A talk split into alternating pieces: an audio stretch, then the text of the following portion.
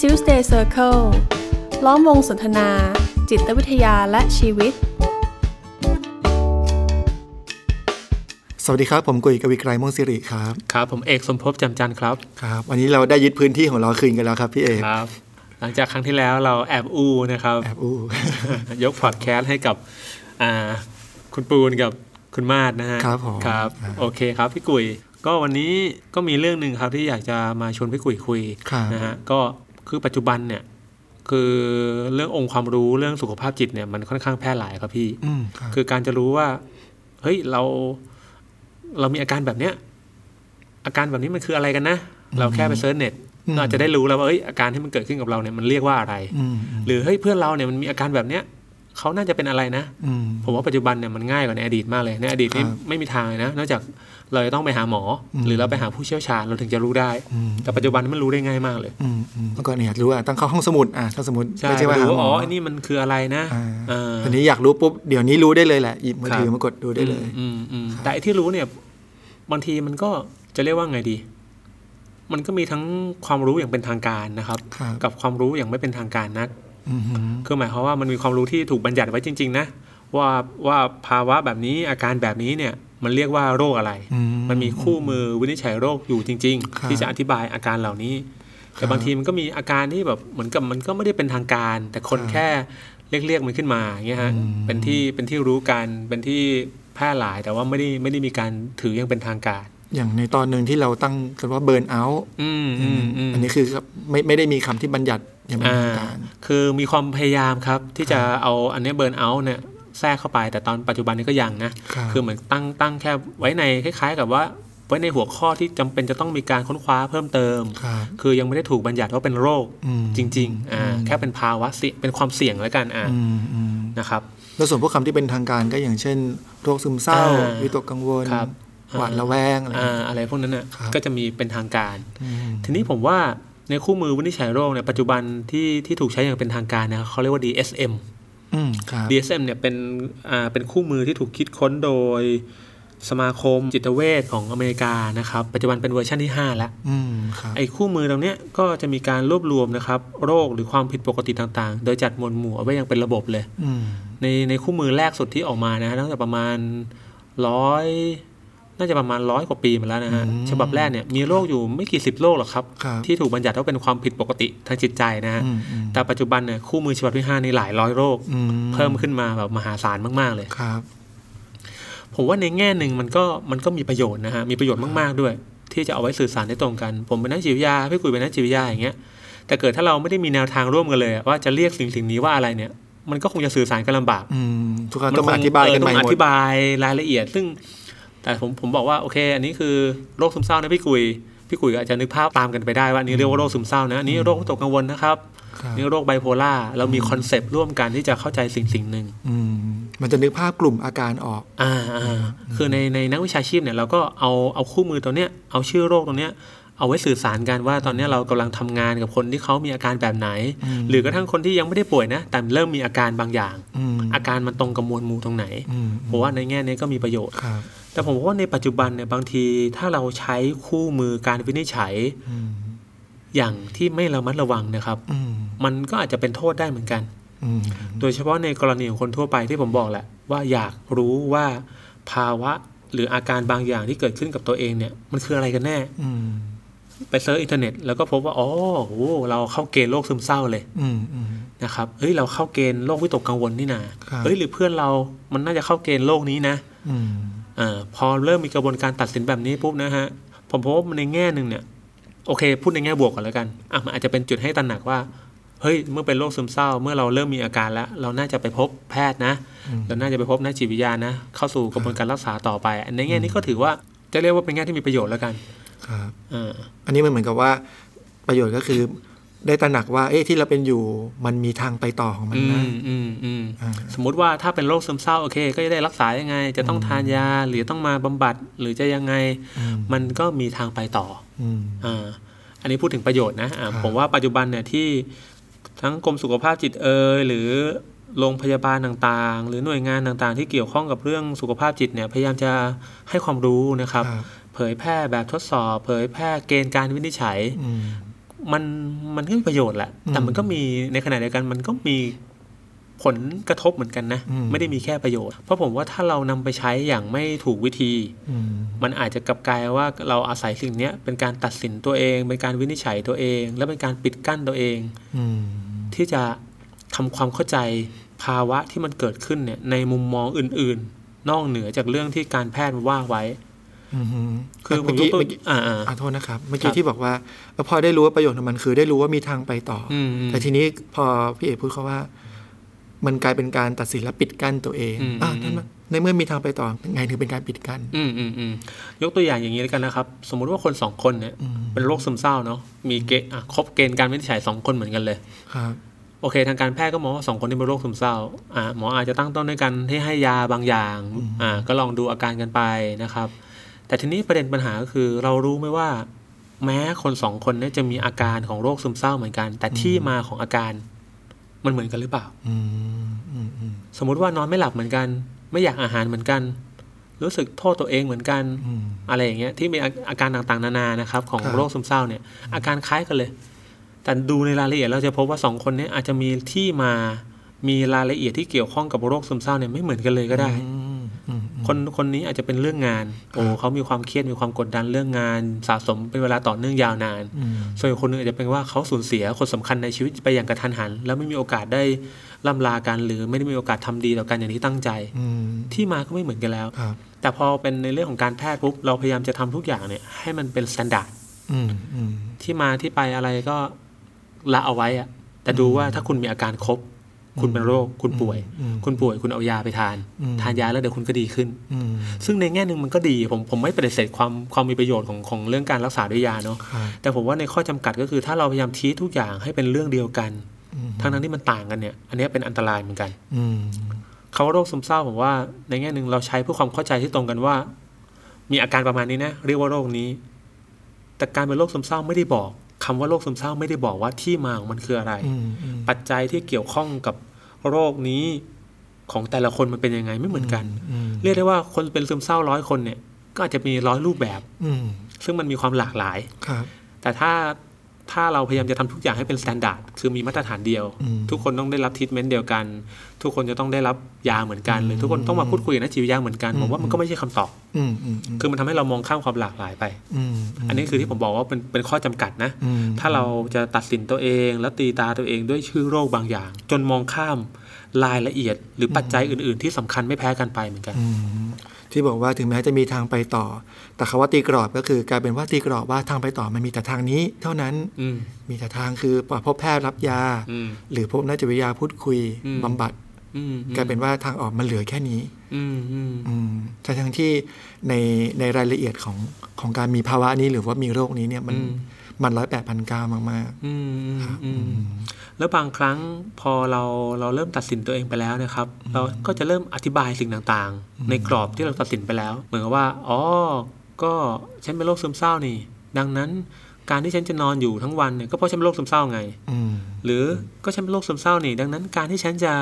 คิดโทษตัวเองก็เพราะฉันเป็นโรคซึมเศร้าไง อืมอืม คำอธิบายลักษณะนี้ที่ผมที่ผมมองว่ามันเป็นมันเป็นอะไรอะเป็นอุปสรรคเหมือนกันนะครับ ต่อกระบวนการจัดการกับโรคโรคนี้ อืมอืม คือเหมือนกับว่า คือคำอธิบายมันไม่ได้ไปด้วยกันกับจุดตั้งต้นอ่ะ อืม คือคุณไม่ได้มีอาการ เพราะคุณเป็นโรค มอืม แต่เป็นเพราะคุณมีอาการต่างหาก มันถึงเรียกว่าโรค มันถึงเรียกว่าโรค อ่า แต่ทุกวันนี้ผมพบคำอธิบายแบบกับหัวกับหางแบบเนี้ย อืม อยู่เยอะไปหมดเลย อืมอืม ที่จะอธิบายว่าเอ้าที่ฉันไม่อยากทำอะไรฉันแบบรู้สึกว่าไม่โอเคกับตัวเองอยากนอนอยู่เฉยๆเพราะฉันเป็นซึมเศร้า อืม ซึ่งมันไม่ใช่ อืม ถ้าผมจะพูดแล้วมันไม่ใช่ แต่ที่มันใช่คือ คุณมีอาการเหล่านี้ และคุณมีอาการอีกหลาย ๆ อย่างประกอบกันด้วย คุณเลยเป็นโรคซึมเศร้าตาม ข้อตกลงทางการแพทย์ที่จะเรียกอาการเหล่านี้ว่าโรคซึมเศร้า อืมอืมอืม ถ้าย้อนกลับไปเมื่อสักประมาณเกือบเกือบ40 ปีที่แล้วเนี่ย ครับ คำว่า major depressive disorder หรือโรคซึมเศร้า ในความหมายหลัก ๆ ที่เราใช้ในปัจจุบันยังไม่มีด้วยซ้ำนะฮะ อืมอืม มันเพิ่งมามีเมื่อเมื่อไม่กี่สิบปีมานี้เอง ครับ อืมดังนั้นก่อนหน้านี้อาการก็เป็นอีกเซตหนึ่ง อืม เรียกเรียกง่ายๆว่าที่ย้อนกลับไปที่ DSM แล้วกันนะฮะ ครับ DSM ปัจจุบันที่เราใช้ในการวินิจฉัยโรคซึมเศร้าเนี่ยที่มีอาการต่างๆเนี่ยย้อนกลับไปเมื่อสัก 40 ปีที่แล้วด้วยซ้ำนะ อืม ยังไม่มีเกณฑ์นี้ด้วยซ้ อืมม ำคือเกณฑ์ในการวินิจฉัยโรคซึมเศร้าเนี่ยมีเป็นสิบเกณฑ์ ม ซึ่งนักวิชาชีพแต่ละกลุ่ม แต่ละแต่ละสคูลนะฮะก็เชื่อไม่เหมือนกัน อืม ดังนั้นถามว่าโรคซึมเศร้าคืออะไรสำหรับผมเนอะคือข้อตกลง อืม ข้อตกลงทางการแพทย์ที่จะเรียกกลุ่มอาการกลุ่มหนึ่งว่าโรคซึมเศร้า อืม แต่ไม่ใช่ว่าคุณเป็นโรคซึมเศร้า คุณเลยมีอาการเหล่านี้ อ่า เออดังนั้นตอนเนี้ยถ้าจะพูดให้ให้ลึกลงไปอีกก็ต้องพบว่าเราก็ต้องบอกว่า เราก็ยังไม่มีข้อพิสูจน์นะ ครับ ว่าความผิดปกติตรงไหนกันแน่ที่เรียกว่าโรคซึมเศร้า อืม สมองเหรอ อืม หรือที่ใจ อืม หรือที่ร่างกายหรือที่ตรงไหนกันแน่ เรายังไม่พบจุดจุดๆนั้น อืม ที่จะเรียกมันว่าโรคไม่เหมือนโรคหัวใจ อืม ถ้าถ้าพี่กุยเป็นโรคหัวใจ พี่กุยไปหาหมอ ไปสกงสแกนไปตรวจอะไรเนี่ย จะพบจริง ๆ ว่าในหัวใจพี่กุยอาจจะมีหลอดเลือดตรงนั้นที่มันตีบหรืออะไรเนี่ย อืม หรือถ้าพี่กุยเป็นมะเร็งพี่กุยเอาชิ้นเนื้อไปตรวจ จะพบจริง ๆ ว่ามันมีเซลล์มะเร็งอยู่ ครับ มันมีข้อพิสูจน์ว่ามันอยู่ตรงไหน อืม แต่สำหรับโรคซึมเศร้ายังไม่มีข้อพิสูจน์แบบนั้น มีแค่สมมุติฐานที่หลากหลาย อืมอืม สมมุติฐานหนึ่งก็เชื่อว่ามาจากสารเคมีในสมอง ครับ อีกอันหนึงก็อาจจะบอกว่ามาจากวงจรการทำงานของสมอง อืม อีกอันหนึงก็จะบอกว่ามาจากทรมาหรือมีเรื่องราวมีบาดแผลในใจในวัยเด็ก ม หรืออันหนึงก็อาจจะบอกว่ามีการเผชิญกับเรื่องราวที่มันหนักหนาในชีวิตที่เป็นเรื่องสำคัญ อืม อีกอันหนึงก็อาจจะบอกว่าเป็นเรื่องของการขาดการซัพพอร์ตในชีวิต โอ้ มีแนวทางมีคำอธิบายเยอะแยะมากมายเลย แต่ผมก็ต้องบอกเลยว่าทั้งหมดเนี่ยเป็นสมมติฐาน อืม ซึ่งอาจจะตรงหรือไม่ตรงก็ได้ อืมอืม เพราะมันมีความหลากหลายไง ครับ กับพี่กุยมันอาจจะเป็นเรื่องเรื่องหนึ่งที่มาแบบหนึ่งกับผมที่เป็นอาจจะมีที่มาอีกแบบก็ได้ อืม แต่ถ้าเราทำทุกอย่างให้มันเป็นเรื่องเดียวกันน่ะผมพบว่าแทนที่จะช่วยเนาะมันกลับเป็นการปิดกั้นน่ะ อืมอืม เพราะบางครั้งอาจจะไม่เกี่ยวกับยาเลยก็ได้นะ ครับ ในโรคซึมเศร้าระดับอ่อนๆ หรือระดับปานกลาง ถ้าเราพบที่มาที่ไปที่ชัดเจน แล้วไปจัดการกับเรื่องเรื่องนั้น มันอาจจะจบโดยไม่ต้องทานยาก็ได้ อืม แต่กับบางกรณีซึมเศร้าในระดับรุนแรง มันมีการทำงานบางอย่างของของสมอง หรือไม่มีพฤติกรรมบางอย่างที่มันรุนแรงจริง ๆ การได้รับยาตรงนั้น มันก็เป็นความจำเป็น อืม คือมันไม่มีมาตรฐานที่ตายตัว อืม ต้องเรียกแบบนี้ดีกว่า อืมมันมันไม่สามารถที่จะยึดเอาว่า วิธีนี้ใช้กับคนนี้สำเร็จแล้วจะใช้กับอีกคนนึง อืม ได้ด้วยซ้ อืม ำนะคือพอฟังพี่เอกเล่าเนี่ยก็ทำให้นึกถึงอย่างอย่างกรณีของ แต่เนี่ยนี่ไม่ไม่ใช่เคสของผม แต่ว่า ครับ มีคนรู้จักมาก ครับ กว่า ที่อ่านอนไม่หลับ อืม อ่าไม่มีสมาธิ อืม คือทำงานอยู่ก็หลุดลอย อืม ได้ง่ายนะครับรวมถึงอีกหลาย ๆ อาการนะ อืม แล้วก็ท้ายที่สุดก็คือมีความคิดอยากจะหายไปอยากจะตาย อืมอืมม แต่คือไปพบแพทย์เนี่ยวินิจฉัยซึมเศร้าแน่นอน อืม อยู่แล้วอย่างเงี้ย อืม แล้วเราด้วยความเป็นคนใกล้ตัวมันจะมีข้อข้อจำกัดเรื่องของการทำงานกับคนใกล้ตัว อืมอืม เราก็พยายามที่จะคุยกับเขาแหละ อืม เพื่อให้เขาได้เข้าถึงแหล่งช่วยเหลืออื่น ๆ ไม่ว่าจะเป็นนักจิตวิทยาหรือว่าจิตแพทย์ แต่เขาก็ยึดเอาว่าเขาไม่เอาใครทั้งนั้นแหละ คือฉันมีเธออยู่แล้ว ฉันฉันเลือกเธอแล้วกันอย่างเงี้ยก็เลยอาจก็ต้องดูแลกันไปตามตามสถานการณ์ตามความต้องการของเขา อืม แต่สุดท้ายก็พบว่าอย่างอย่างที่พี่เอกพูด พอพอไม่ได้ไปอยู่ที่ความช่วยเหลือรูปแบบใดรูปแบบหนึ่ง อืม แล้วตัวเราเองเราก็เป็นเป็นนักจิตวิทยาให้เขาได้อย่างไม่เต็มที่ขนาดนั้นนะแต่ว่าพอเราอยู่กับเขาแล้วจนให้เขาได้มองเห็นรายละเอียดอื่น ๆ ในชีวิต อืม ของเขาปัญหาที่เขาเผชิญอยู่ อื อะ มอืม สุดท้ายก็ก็ก้าวข้ามผ่าน อืม ช่วงนั้นภาวะนั้นมาได้ อืมอืม ทุกวันนี้ก็ไม่มีอาการเหล่านั้นหลงเหลืออีกแล้ว อืม อย่างเงี้ยครับ ครับ ก็เป็นตัวอย่างที่น่าสนใจนะผมว่าหลาย ๆ กรณีที่ผมเจอก็คล้ายๆกัน ครับ พอบางคนเนี่ยก็คือไปหาไปพบแพทย์มาก่อน แล้วถูกวินิจฉัยว่าเป็นโรคซึมเศร้า แต่กับบางคนก็ยังไม่ได้ไปพบนะ อืม แต่วินิจฉัยตัวเองเรียบร้อยแล้วผ่านการทำแบบทดสอบ ครับ พอมันมีเฟรมเวิร์กพอพอคนเรามีกรอบเนี่ย เราก็จะจะทำจะมักจะวกวกกลับมาที่คำอธิบายที่กรอบนั้นเนี่ย อืม ทำให้เขามองไปไม่เห็นว่าไอ้ภายใต้ไอ้สิ่งที่มันพ้นมาจากกรอบนั้นมันคืออะไร อืม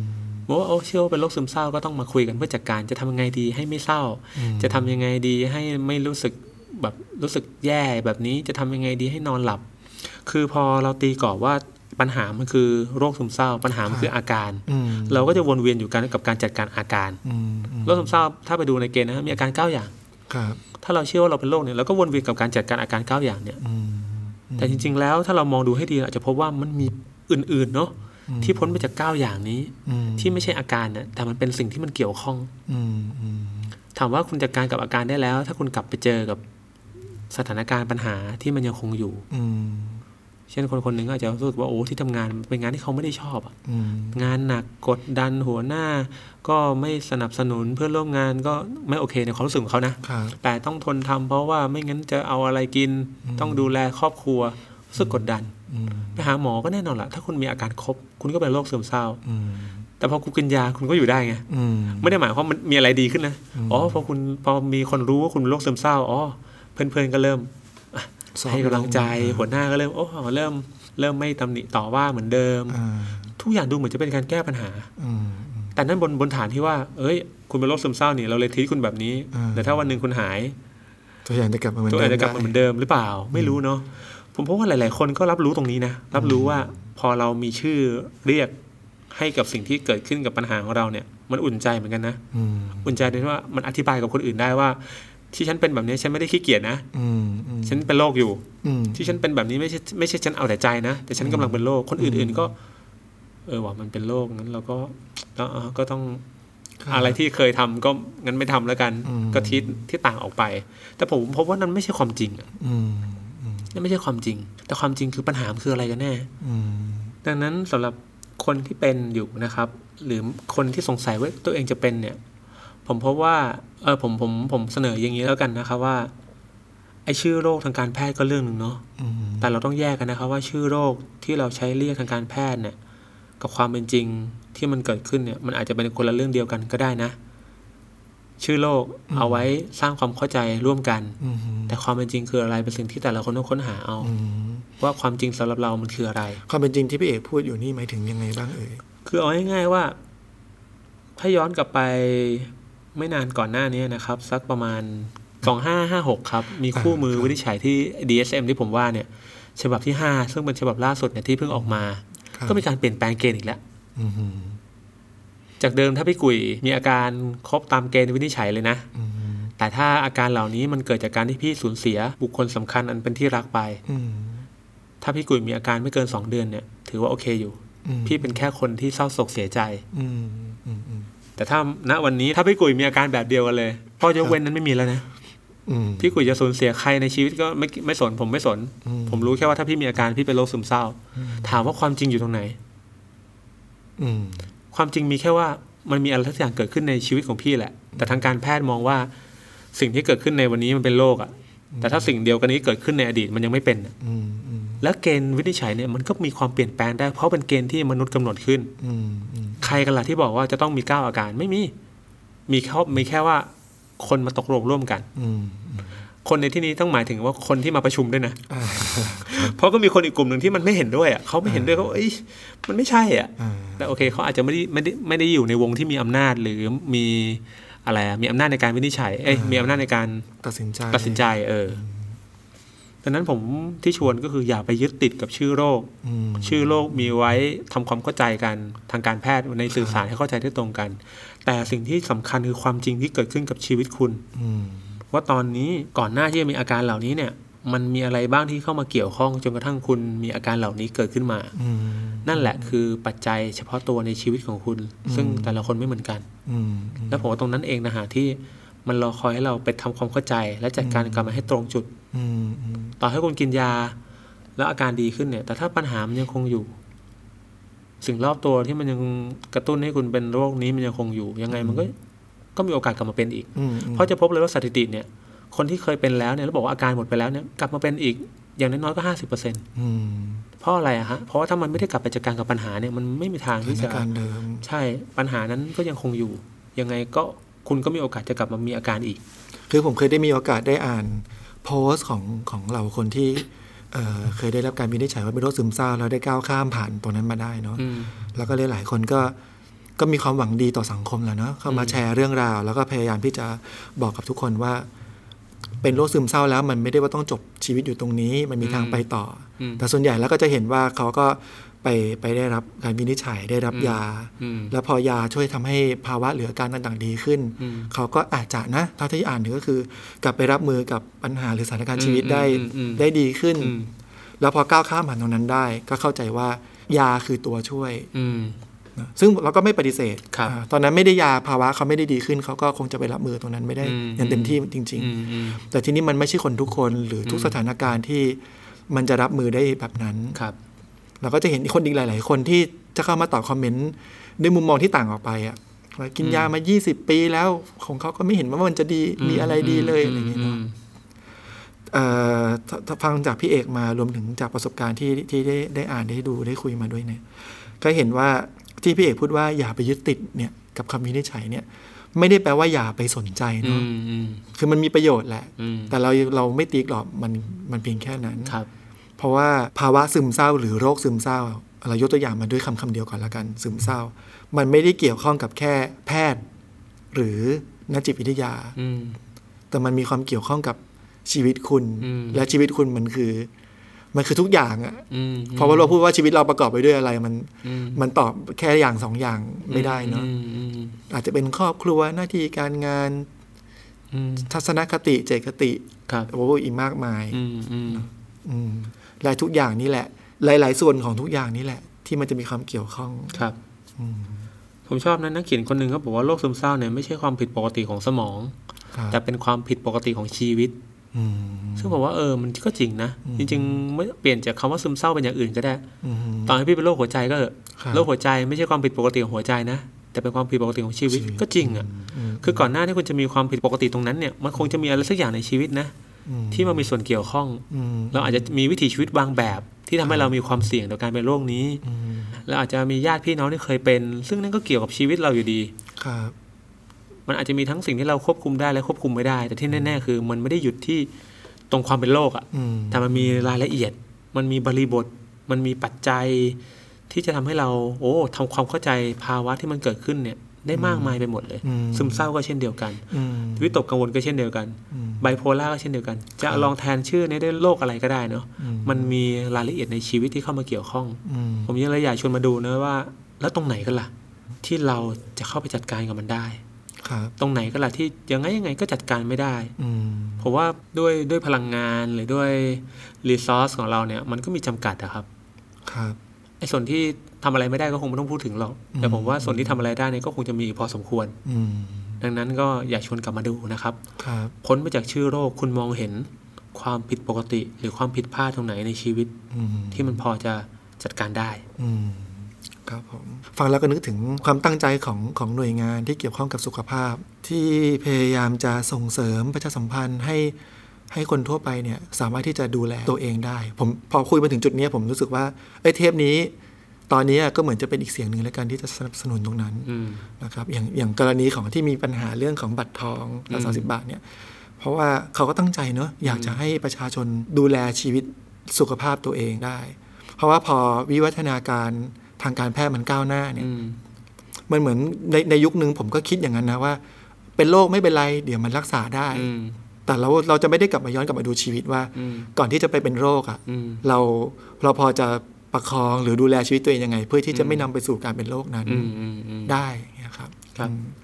พอได้ยินพี่เอกพูดอย่างนี้ปุ๊บก็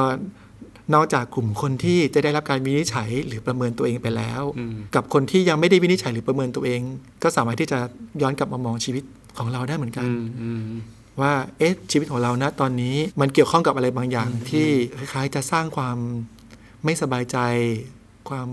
ความขุ่นหมองอะไรกับใจของเรา อืมอืม หรือเปล่าเพื่อที่จะได้ดูแลมันได้ อืม ที่เรียกได้ว่าเป็นของจริงและตรงจุด ครับ ครับ ผมว่าชีวิตคนมันมันกว้างใหญ่เกินกว่าคำอธิบายด้วยคำคำใด ครับ นะครับ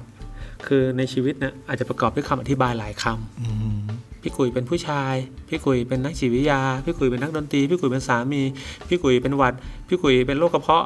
คือเราก็มีคำอธิบายภาวะ หรืออธิบายตัวเราเนี่ยได้หลากหลายรูปแบบ แต่คำอธิบายมันไม่เคยใหญ่ไปกว่าชีวิตจริงอะฮะ อืม ดังนั้นเมื่อมีคนบอกกับเราว่า เออ คุณเป็นโรคซึมเศร้านะ หมออาจจะบอกกับคุณนะครับ ครับ แต่นั่นก็เป็นแค่ส่วนหนึ่งของชีวิตนะ อืม ซึ่งมันอาจจะเป็นจุดเริ่มต้นให้คุณทำความเข้าใจส่วนอื่นๆ อีกหลายๆส่วน อืม ก็ได้ ครับ ถ้าหากคุณไม่จำกัดตัวเองว่าอ๋อฉันเป็นโรคซึมเศร้างั้น ฉันก็จะต้องวนเวียนอยู่กับมันนี่แหละ